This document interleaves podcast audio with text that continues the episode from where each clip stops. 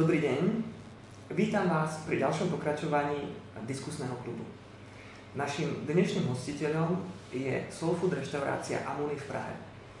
Našim dnešným zácným hostom je poslanec Národnej rady Slovenskej republiky pán Martin Poliačik.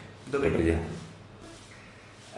Pán Poliačik, ja som si pre vás na úvod v toto studené novembrové ráno, tak povediac na zahriatie, pripravil niekoľko krátkých otázok, na ktoré by som vás poprosil odpovedať skutočne rýchlo, tak ako vás to napadne, a to tak, že by ste si e, vybrali jednu alebo druhú možnosť. Mm-hmm. Takže tie otázky by boli čierna alebo biela? Uh, ja na šachovnici mám najradšej tie čiary, ktoré oddelujú jednu od druhej. Uh, tým alebo jednotlivec? Uh, určite čím viac hlav, tým lepšie riešenie. Pivo alebo víno? Podľa toho, s kým pijem. Cesta alebo cieľ? Cesta je lepšia, lebo cieľov môže byť viac. Koalícia alebo opozícia? Je lepšie vládnuť, takže určite e, radšej na strane vládnucej moci. Brada alebo fúzi? Ideálne oboje, kým sa nebavíme o Ľudovitovi Štúrovi. Progresivisti alebo spolu? Znovu, e, čím viac e, dobrých hlav na jednom mieste, takže ideálne aj jedno, aj druhé dokopy. Super. Ďakujem, to bol len taký pokus, aby sme, aby sme urobili uh, možno, že tú, tú diskusiu dynamickejšou. Každopádne uh, nejde nám len o to, aby sme pokladali takéto rýchle a um, otáz, otázky typ, takého charakteru, ktoré nemajú až takú výpovednú hodnotu. Preto by sme chceli ísť možno, možno aj trošku hlbšie a aby sme sa porozprávali naozaj, naozaj ako ľudia a dostali sa možno podstate niektorých, v podstate niektorých problémov. O vás som si prečítal, že ste slovenský pedagóg, filozof, filozof a politik. Mňa by zaujímalo, ako sa filozof dostal k politike. No to je pomerne jednoduché. E, ja som okrem toho, teda, že som robil v Slovenskej debatnej asociácii od roku 1996, e, tak som si urobil aj e, vysokú školu so zameraním na filozofiu. A keď Richard Sulík mi dal ponuku, aby som napísal program SAS, tak tam sa spojili tie dve e, veci dohromady, lebo filozofické myslenie vám dáva oveľa širší pohľad na svet a dáva vám možnosť prepájať niekedy aj rôznorodé myšlienky do jedného konzistentného celku, čo sa pri písaní politického programu mimoriadne zíde. A zase skúsenosti z debatnej asociácie E, veľmi pomáhajú vo veciach ako štruktúra plánu, akým spôsobom ten plán e, zostaviť, aby bol zmysluplný a ako ho potom predstaviť verejnosti. Mhm. Spomenuli ste e, stranu SAS. Po niekoľkých rokoch ste ako zakladajúci člen nedávno túto stranu opustil. Chcel som sa spýtať, čo sa zmenilo? Alebo respektíve zmenili ste sa vy, alebo zmenil sa Richard Sulík? Ja som to povedal na tej e, spoločnej tlačovke, keď sme sa lúčili, že e, tie premeny nie sú iba tieto dve, ale ešte je tretia a to je svet okolo nás. Uh-huh. A ten sa teraz mení najrychlejšie a e, výzvy, ktoré ešte včera nemuseli vyzerať také horúce, dnes už horúcimi sú. Uh-huh. A tými výzvami sú ochrana liberálnej demokracie v Európe, výzvami je zachovanie akéhosi smerovania Slovenskej republiky ako stabilného a jasného partnera jednak e, Európskej únie a jej členským štátom, tak aj našim e, spojencom v NATO.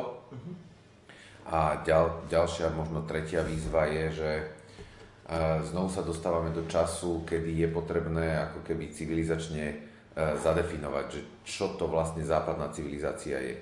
A Slovensko, keďže nie je nejakou okrajovou E, krajinkou, kde na jej názore nezáleží. Naopak sedí pri stole s najvplyvnejšími e, zastupiteľmi e, krajín Európskej únie aj iných celkov, by sa mala veľmi aktívne podielať na tejto civilizačnej definícii. Takže zmenil sa svet okolo nás a, a potom teda záleží, podľa toho, ako tomu rozumiem, na reakcii, ako my budeme no, reagovať no, na tie zmeny. Ja som, eh, keď ste sa teda pýtali, že, že čo sa zmenilo eh, natoľko, aby som odišiel z SAS, tak eh, ako keby reakcia na tieto výzvy mi neprišla dostatočná. SAS ako najsilnejšia opozičná strana by mala oveľa viac presadzovať veľmi jasnú proeurópsku politiku.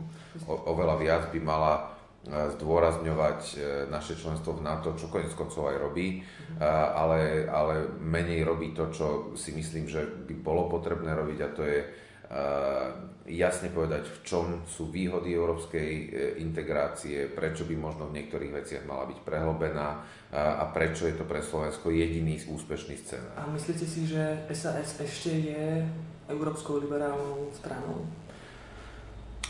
Tak ono, e, ten európsky liberalizmus má obrovské množstvo odtienkov a možno ste si všimli, že sa nám tu začína rozmáhať e, taký prapodivný mačkopes, že národní liberáli, a, a to je niečo, čím sa SAS stáva. Pre, pre mňa je to vnútorne nekonsistentný koncept, nemôžete byť národný a zároveň liberál, a, pretože pre liberála nie je rozdiel, odkiaľ ste, vaša rasa, vaše e, náboženstvo, nič. Všetci sme si fundamentálne rovní. A toto mi v retorike SAS začína chýbať. Mm, to ma privádza k otázke, ako vy vnímate slobodu jednotlivca to, to, by ma, to by ma zaujímalo pre, v konfrontácii asi možno i s tými zmenami, o ktorých ste hovorili, ktoré vlastne prebiehajú v, v SAS, kedy dochádza k tomu posunu, k tomu národnému liberalizmu. Tak e, sloboda jednotlivca je veľmi úzko previazaná so zdrojom moci v štáte. E, aj Slovenská ústava hovorí, že e, zdrojom moci v štáte je občan, nikto iný.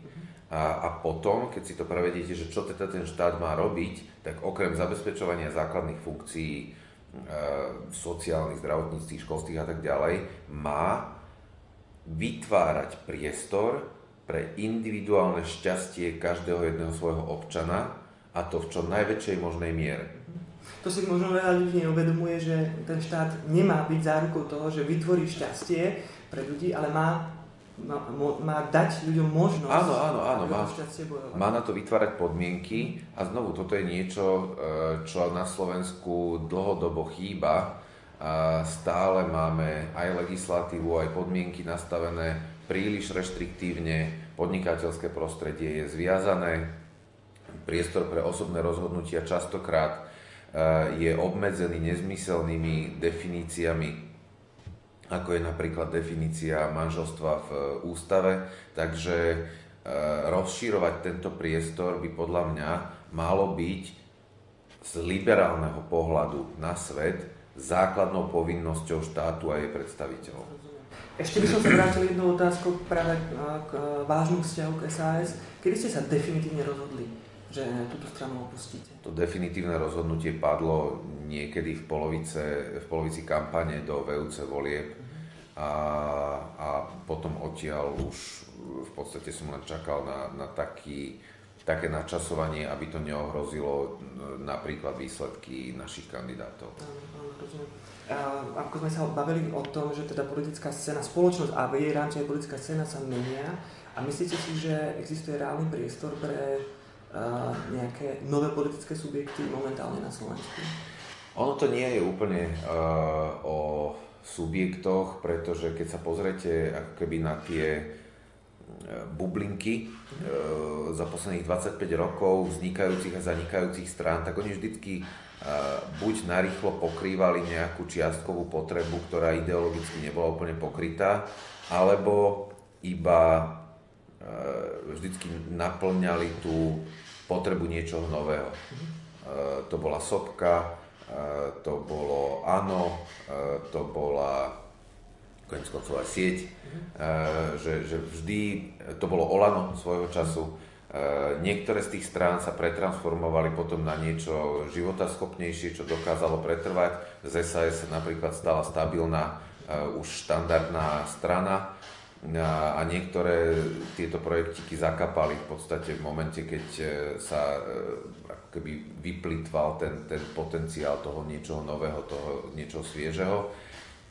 Ja na čo vidím priestor celkom určite je obsadenie toho stredu politickej mapy, lebo tam teraz nikto nie je. Smer je úplne pragmatická, populistická strana, ktorá so sociálnou demokraciou v zásade nemá nič moc spoločné. Robert Fico hovorí, že to je rustikálna sociálna demokracia, len potom by mohol precestovať v čase do, do takého nejakého momentu, keď také niečo je aktuálne. A potom napravo sa nám všetko začína príliš ťahať smerom k tomu konzervatívnemu mysleniu a, a taký ten e, ekonomický stred zameraný v prvom rade na slobody občana a definovaný cez zaradenie sa k západnému civilizačnému prúdu, ten nie, nie, nie je pokrytý.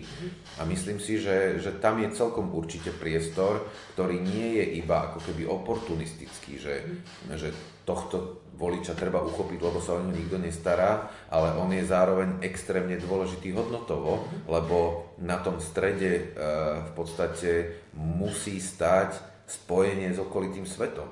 Tam, tam sú tie rozhodnutia, ktoré e, dokážu e, jednak vytvárať priestor preto, aby sa ľavicovejšie a pravicovejšie zmyšľajúci ľudia mohli stretnúť na nejakom rozumnom progresívnom riešení. A, a takisto hodnotovo tam je ten priestor, ktorý nás chráni od extrému. Lebo dnes máme na jednej strane polobláznov typu pán Blaha, ktorý proste zahran- ministerstvo zahraničných vecí pomaly už musí za ním vysielať komando, aby dovysvetľovalo, čo on všetko natára, e, keď opustí hranice tejto krajiny. Na druhej strane máme e, fašistov, e, ktorí dnes majú 8% v parlamente a potom samozrejme v rámci štandardnej politickej mapy ľavicu nám v zásade nemá kto pokryť, lebo, lebo smer je SROčka a to pravicové ekonomické zmýšľanie máme podľa mňa e, pokryté veľmi dobre, e, ale e, ako keby tá, tá, tá pro občiansky definovaná alternatíva, čo sa týka vzťahu k ľuďom, aj civilizačne k, náš, k nášmu, ako keby tomu západnému okruhu, to chýba. A to je, to je potrebné pokryť. Ja, ja vôbec nespochybňujem to, že je potreba a myslím si, že je aj priestor pre takéto nové subjekty. Skôr mi ide o ten spôsob, akým by mohli vznikať.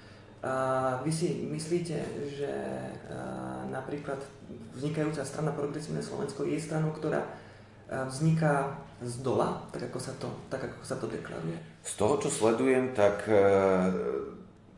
určite, čo sa týka pokrývania plochy, práce s dobrovoľníkmi a vytvárania silnej komunity, tam je veľmi dobrý základ. To áno. Uh-huh. Takže e, ten rast z dola a, a, a snaha o ťahanie myšlienok ako keby priamo spomedzi e, ľudí, e, to oceňujem. A teraz je otázka, že či v momente, keď ministerstvo vnútra stranu zaregistruje a tá už bude musieť začať produkovať také tie štandardné politické výstupy a pomaličky sa preformatúvať na, na stabilného nejakého relevantného predvolebného hráča, tak či tam bude dostatok toho politického remesla e, na to, aby dokázali tú silu, ktorú im ten spodok e, pyramidy dáva, e, pretransformovať do, do zmysluplných odkazov a správ a, a hesiel, lebo žijeme v twitterovej facebookovej dobe, kde čo nepoviete v troch vetách vás zásade nezaznelo a tam, tam, tam začína byť to umenie politiky, vedieť schopnosť aj vzletné, pekné, široké myšlienky jasne sformulovať na vrchu tej pyramídy, aby odtiaľ sa to pekne dokázalo šíriť pomedzi ľudáci. Spomenuli ste práve regionálny tlak, ten si myslím, že je skutočne dôležitý. A keď sme sa bavili o tom, že je dôležité e, dávať dohromady ľudí, ktorí majú spoločný cieľ, tak je dôležité podľa mňa zadefinovať správne aj ten cieľ samotný. Mm-hmm. To znamená, inými slovami, možno by stalo za to, podľa môjho názoru, uh, niekto, možno neklas až taký dôraz na niektoré hodnotové témy, ale skôr sa zamerať práve na ten prvý krok, ktorý je dôležitý, už tu no, spomenutý smer uh-huh. a to, ako je prerastený do tých štátnych a miestnych štruktúr.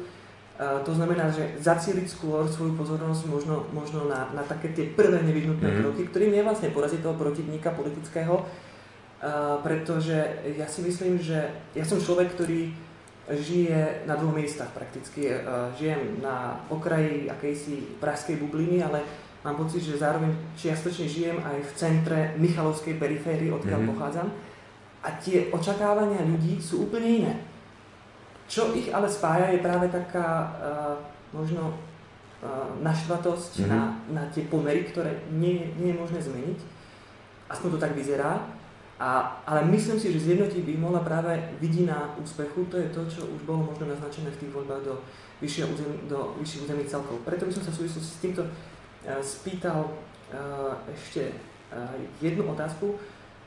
A tá súvisí s tým, čo sú tie vaše témy, ktoré vy by ste v rámci takejto predstavy, ktorú som sa snažil nejakým spôsobom popísať, ktoré vy by ste chceli primárne, primárne pretlačať, keď neberiem v, nezohľadňujem až tak tie hodnotové otázky, ktoré mm-hmm. možno, nehovorím, že nie sú dôležité, ale neviem, či to práve pomôže v, v súčasnom stave. Tak ono, v zásade si to predstavujte ako pyramídu. Hej, tie hodnoty sú vždy na vrchu a ak ich nemáte zadefinované, tak sa vám celý spodok rozpada, lebo neexistuje nič, čo by ho spájalo dohromady. Potom pod tým vrchným trojuholníkom, ktorý predstavujú tie hodnoty, existujú tzv. policies, prístupy. A, a tam je potrebné odkomunikovať samozrejme veľmi jasne, čo človek chce robiť a potom pod tým je tá exekutíva, že ako. No a tie prv, tie, tú, prvú a druhú úroveň, tam je presne to, tá, to umenie politiky, že aj tomu človeku v Michalovciach je potrebné ako keby nejak zmysluplne povedať, že ak sa budeme držať hodnôt ako e, transparentnosť, e, ako spravodlivosť, e, rovné postavenie občanov pred zákonom, tak to bude v jeho každodennom živote znamenať výrazné zlepšenie.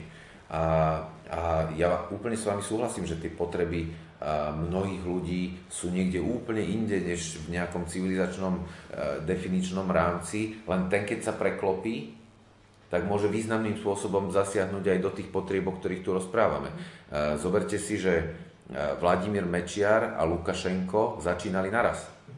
A boli, bol to hodnotový spor, ktorý Mečiara odstavil z kolajnice a ktorý presne smeroval k tomu definičnému nejakému novému poňatiu Slovenskej republiky a cezeň sa e, zo Slovenska stalo to, čo je z neho dnes. A, Lukašenko je stále v, e, v pozícii e, systematického rozkladu svojej vlastnej krajiny. Takže čo si myslím, že je, je naozaj obrovskou výzvou, je popri, ako vy hovoríte, vzletných rečiach o hodnotách, zároveň veľmi jasne vysvetľovať, a ukazovať na názorných príkladoch, akým spôsobom jasná hlava, čo sa týka nejakých, nejakých tých ideálov, zabezpečuje, že dole pod ňou e, existujú konkrétne, jasné zlepši, zlepšenia a riešenia pre každého občana na Slovensku. A keď ste sa pýtali teda, že, že kde sa tam ja vidím, tak samozrejme, že tá, tá primárna oblasť je školstvo. Ja som presvedčený o tom, že ak by sme dnes začali realizovať veci, ktoré sú napísané v dokumente Učiace sa Slovensko, tak by sme významne vedeli posunúť jednak e, dobrý pocit zo vzdelávania, zo vzdelávania sa na strane detí, dokázali by sme zvýšiť spokojnosť rodičov a, a dokázali by sme takisto zvýšiť predpoklady pre úspešný život absolventov nášho vzdelávacieho systému. Problém je, že minister Plavčan bol neschopný, čo sa týka riadenia, čo sa týka riadenia rezortu a ministerka Lubiova zatiaľ e, oveľa viacej musí odolávať e, mocenským snahám svojej vlastnej strany, než by sa venovala nejakej koncepčnej práci. E, takže a čas uteká my, my tu máme od, e, minimálne od Mikolajovej reformy e, stratenú generáciu detí, ktorá v podstate pláva systémom, ktorý, v ktorom plátame diery. Áno, v ktorom plátame diery. A, a, a toto, je, to, to, toto je potrebné urobiť, lebo e, keď nám tieto detská výjdu zo škôl, to, to bude základ budúcej slovenskej spoločnosti a, a keď oni napríklad na úrovni hodnot nebudú vedieť, prečo vôbec majú štát považovať za niečo, čo sa ich týka, a, tak sa k nemu môžu tak začať správať. A to sa obávam, že nechceme nikto z nás vidieť. A koho si v slovenskej politike vážite? A, sú ľudia ako Mikuláš Durinda, ktorí tu majú stále veľký politický odkaz a, a myslím si, že zažívame raz za čas momenty, kedy by sme ocenili vhľad tohto typu štátnika a zo súčasných e, ľudí, ktorí sa v, v politike pohybujú, e, stále sú to mnohí moji kolegovia z, z SAS. Ja ten, ten príbeh stále považujem za, za úspešný príbeh a za základ nejakej budúcej alternatívy. A, ale vážim si takisto ľudí, ktorí cítia tú potrebu ako keby robiť niečo zo spodu a nové, ale e, tí budú musieť ešte svojim politickým remeslom samozrejme zamakať na tom, aby sme vôbec ich dokázali zaradiť do tej skupinky, že, že už politikmi sú. Myslíte si, že smer sa môže zmeniť? Smer sa môže zmeniť tým, že zanikne. To je jedna z naj, najlepších zmien, ktorú by sme od neho mohli čakať. A myslíte si, že sa môže zmeniť Bela Bugár? Bela už sa nezmení. Bela Bugár je, je stabilný e, hráč, posled, to je najstarší poslanec, ktorého máme. On je v podstate už súčasťou uh, parlamentu dnešného, keďže vlastne nikto tam nie je nepretržite s odchodom uh, myslím, že Pavla Hrušovského a pána Brodsku.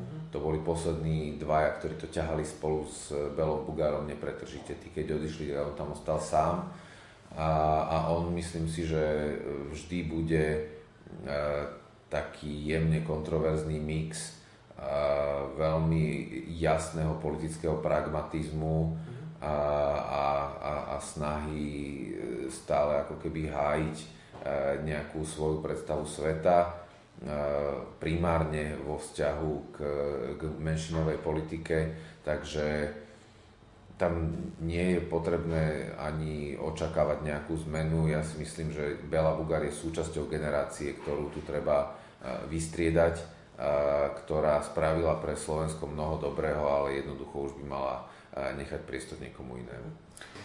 Myslíte si, že by sme sa mali baviť s Kotlebovcami, alebo nemali? Ja nevidím preto jediný rozumný dôvod. Oni sú jedla... Preto, aby sme sa s nimi hej, nebavili nie, nevidím dôvod preto, aby sme sa s nimi bavili. Bavili? Hej. Mhm. E, nevidím jediný dôvod, prečo by sme sa ba- mali baviť s fašistami. Oni sú mimo politickej mapy, e, čo sa týka akceptovateľného rozmýšľania a, a v rámci výkonu politiky sú to diletanti, ktorí v zásade nič rozumné nevedia ani len navrhnúť, nie to ešte e, realizovať. A v podstate správovanie básko župy to len ukázalo. Kto je vašim osobným favoritom na prezidenta Slovenskej republiky? Tak e, ja nemám dôvod zatiaľ podporovať nikoho iného ako Andreja Kisku. Myslím si, že toho úradu sa e, zhostil veľmi dobre, ale za predpokladu, že by sa náhodou rozhodol nekandidovať, ja si veľmi dobre viem predstaviť, že by sa do pozície prezidenta vrátil práve Mikuláš Dzurida. Uh-huh. teraz by som sa skôr zameral na českú politiku. Sledujete, sledujete ju? Sledujem ju, áno. Čo hovoríte napríklad na Andreja Babiša a na jeho menovanie, blížiace sa menovanie pre, premiérov? Uh, ja si myslím, že, že práve v jeho mene sa, sa spája niekoľko veľmi uh, negatívnych uh, aspektov ovládnutia vlastne verejného priestoru. Uh, už, len, už len tá pochybná minulosť vo vzťahu k, ku komunistickej eštebe nepridáva na dôveryhodnosti. Spôsob, akým, akým narába s médiami, znižuje transparentnosť verejného života a, e, a tiež spôsob, ako definuje na novo e, práve teraz štandardné politické postupy, ktoré napríklad by mali znamenať, že najsilnejšia, druhá najsilnejšia strana má svoje zastúpenie vo vedení parlamentu, nie on na, nedal ODS v podstate priestor vo vedení parlamentu a namiesto toho sú tam poloblázni od Okamuru s komunistami. Toto ukazuje, že ten, ten politický oportunizmus a populizmus, ktorý pán Babiš predstavuje, dokáže byť systémovo extrémne škodlivý a myslím si, že, že Česká republika pod jeho vedením ešte v kombinácii s vplyvom prezidenta Zemana nemá pred sebou ľahké časy. Máte nejakého osobného favorita na českého prezidenta? Tam ešte som nemal úplne priestor sa zorientovať v kandidátoch. Myslím si, že pán Zeman za predpokladu, že, sa, že naozaj bude kandidovať, tak v, v jeho záujme, v jeho záujme dúfam, že nebude pokračovať v tomto mandáte, pretože aj vzhľadom k jeho zdraviu si myslím, že by bolo dobré, keby sme si ho nakoniec naozaj zapamätali za tých pár vecí, ktoré v živote urobil dobre a nie za tie všetky prešlapy, ktoré v posledných rokoch uh, robil v prezidentskom úrade. Uh, ešte by som sa spýtal, viete, koľko Slovákov žije v zahraničí? Neviem presne, koľko je to Slovákov. Mám dojem, že to je niekde k miliónu a pol až dvom miliónom ľudí. Tak nejak by to mohlo byť podľa štatistik. A viem, že v Čechách nám z každého e, vlastne štvoročného e, z tej štvoročnej skupiny ľudí, ktorí by mali pokrývať ako keby jednu vysokú školu, tak len v Čechách máme 18 tisíc študentov, čo je alarmujúce, obrovské číslo, lebo väčšinou tí ľudia, ktorí študujú v Čechách a ďalej, sú tí najschopnejší Eh, absolventi stredných škôl a keď z nich nám takto obrovské eh, čísla ľudí unikajú a mnohí sa nevracajú naspäť, to je určite niečo, s čím by sme mali pracovať. žije podľa štatistik viac ako 300 tisíc Slovákov, čo mm-hmm. je skutočne enormné číslo. Uh, a preto by som sa chcel spýtať, komunikujete so zástupcami Slovákov žijúcich v zahraničí z vašej pozície poslanca Národnej rady? Rád chodím dobre na do Prahy, keď sa mi dá aj e, komunikovať s Slovákmi, ktorí tam žijú. Snažím sa, chcem to robiť viacej, e, komunikovať aj s ľuďmi, ktorí žijú e, v ostatných krajinách. Myslím si, že musíme zvýšiť výrazne tlak na to, aby spolu s ekonomickým rastom Slovenskej republiky vznikal na Slovensku aj čoraz väčší priestor na to, aby ľudia, ktorí sú dnes v zahraničí, sa vracali naspäť. Lebo oni môžu nadobúdať veľmi cenné know-how, môžu nadobúdať iný pohľad na svet a ten by mohol byť potom naspäť na Slovensku veľmi vítaný. Dokázali by ste podporiť možnosť hlasovať o voľbách do Národnej rady Slovenskej republiky prostredníctvom internetu? Toto bolo súčasťou programu SAS úplne od začiatku a ja som to doteraz podporoval, tak tam nevidím nejaký dôvod meniť názor. Pán Poliačik, e, náš čas sa naplnil, myslím, že sme ho aj prekročili, ale bola to pre mňa osobne veľmi zaujímavá debata. E, veľmi vám ďakujem za váš čas a za ochotu prísť k nám a do budúcna vám prajem len to dobré. Ďakujem aj ja, veľmi rád prídem znovu. Ďakujem veľmi pekne a príjemný deň prajem. Pekný deň.